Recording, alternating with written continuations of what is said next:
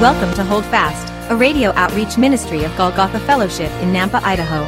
Join us as Pastor Marty teaches us verse by verse, chapter by chapter, book by book, through the Word of God.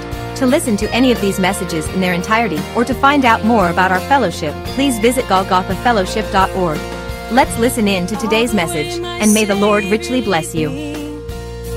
What have I to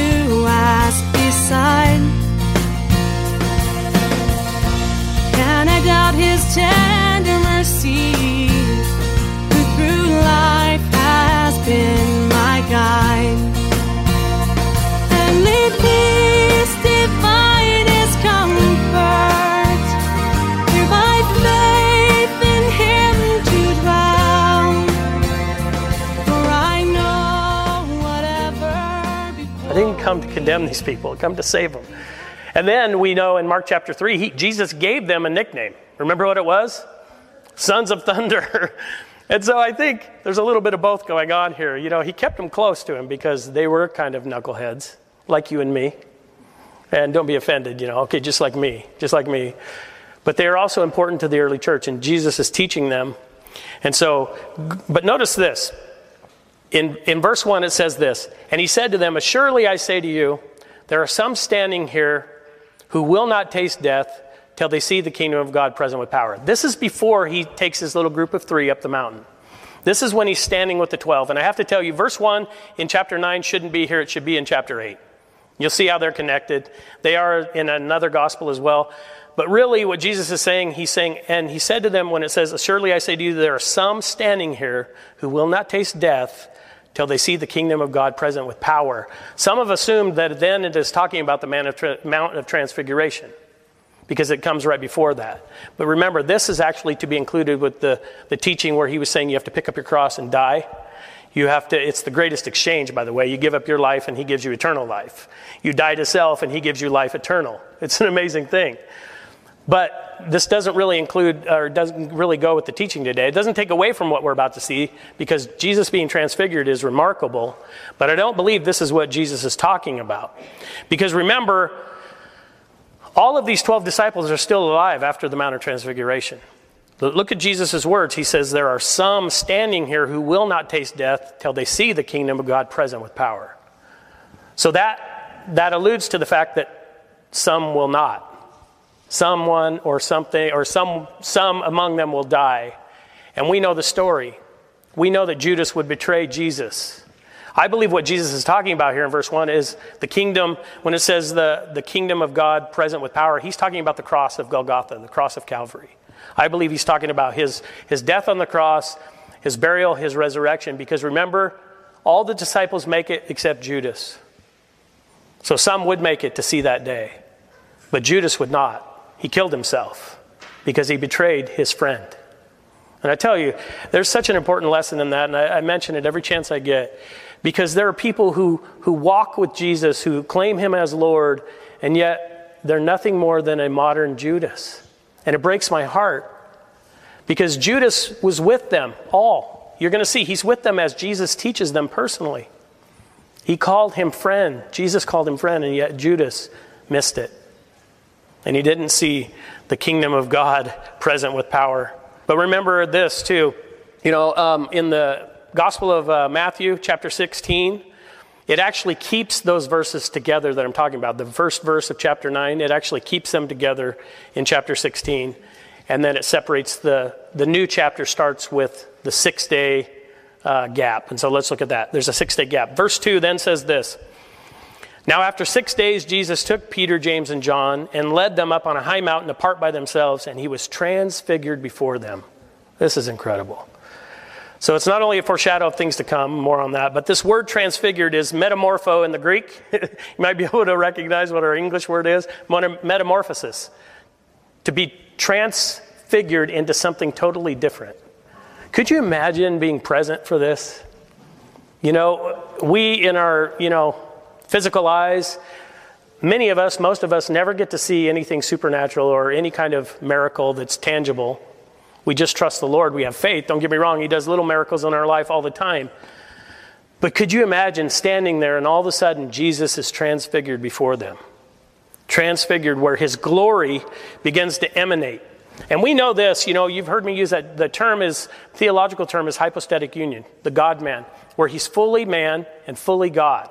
We don't fully comprehend it, but it's an amazing thing. And if you think about this, Jesus, really on the Mount of Transfiguration, is just displaying who he really is who he is, who he was, and who he'll forever be. He's emanating light from within. It's an amazing thing, but remember this He walked among us as a humble carpenter, as a simple man.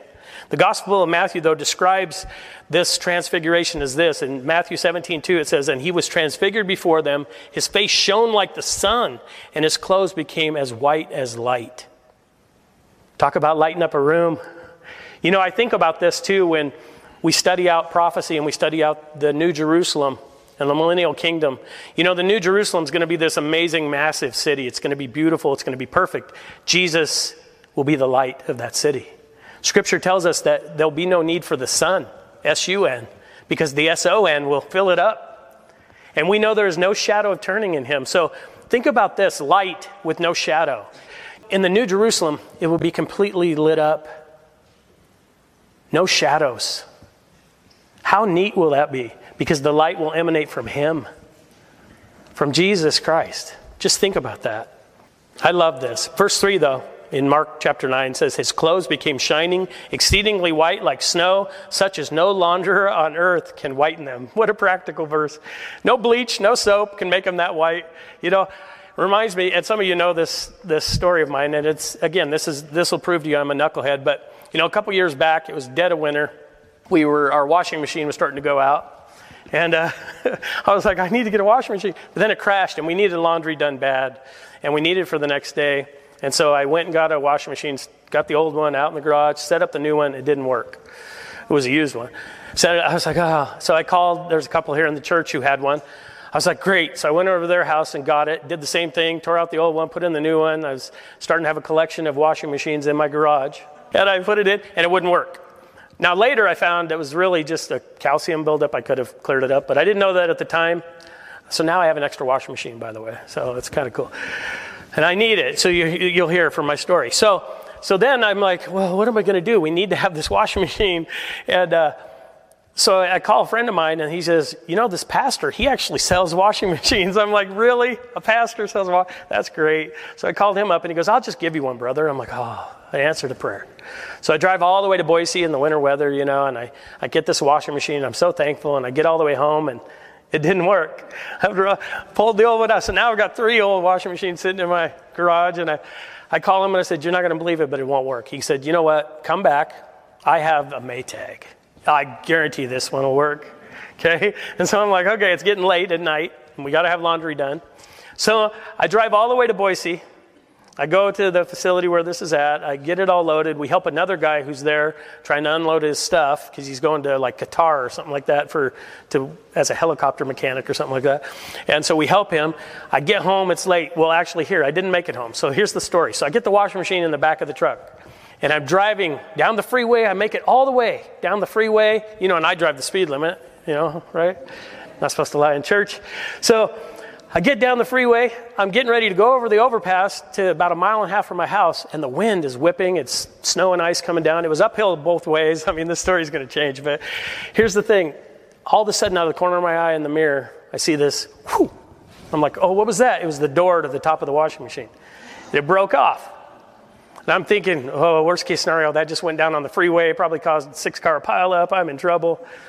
Um, I get to the bottom of the overpass, I turn around and I go up, and sure enough, the door for the washing machine, the top, is sitting in the middle of the overpass. Traffic, turn on my hazards, I pull over, there's ice, there's snow, it's just sleet coming down. I, like I said, it was, it was probably negative 40. Uh, it was, but it wasn't fun. And so I'm running out there, I almost fell on my face, and I get the door. I take the wash, and you're going, get to the end of the story. I'm trying.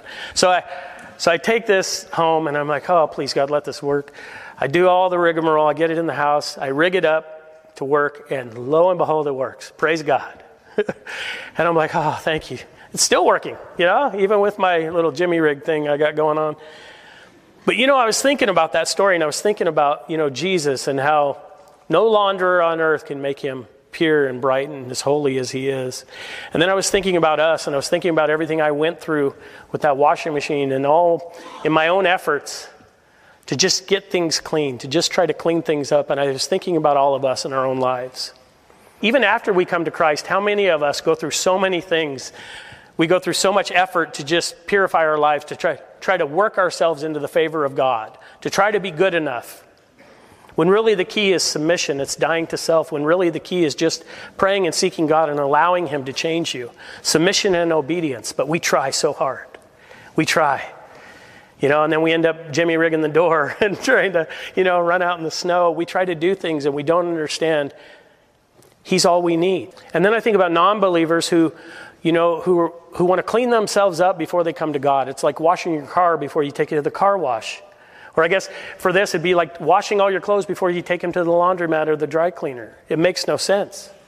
And yet, how many of us try to work favor with God? How many of us try to work, work, work? I think about, you know, one thing that breaks my heart is our LDS friends. You know, it breaks my heart. I have a heart for them, I love them, but all they know is works. They don't know the grace of God, the mercy of God through His grace. They don't understand that it's freely given salvation, it's not something earned. And I just want to remind us that we don't earn it. You know, um, it's such a beautiful gift. But when I think about all of those things, we are helpless to purify ourselves. We're helpless to clean ourselves. We're helpless to make ourselves pure and spotless. This has been Hold Fast, a radio outreach ministry of Golgotha Fellowship in Nampa, Idaho. Thank you for listening today. If you would like to hear this message again, or any other in their entirety, please visit golgothafellowship.org. Our fellowship meets in Southeast Nampa, and our Sunday services are at 10 a.m. For more information, visit our website. Until next time, may the Lord richly bless you. Hi, folks. Pastor Marty here. Thank you for tuning in. I hope you enjoyed the teaching today. You know, it's my prayer that it's encouraged you to continue faithfully in the study of God's Word. I think it's so crucially important that these days the body of Christ stay in, grounded and anchored in the Word of God as the world around us is sinking in the waves of false doctrine and the opinions of men. If you are seeking a church family, a church home, and you live in the southeast Nampa area, I want to personally invite you. Our Sunday services are at 10 a.m., and we currently meet at East Valley Middle School. That's right off Greenhurst and Happy Valley. If you want to find out more, if you have any questions, you need directions, you want to catch up on a message, or if you have a prayer request, just go to our website, golgothafellowship.org. Let me help you spell that. It's G O L G O T H A fellowship.org. Until next time, may God bless you and remember to hold fast.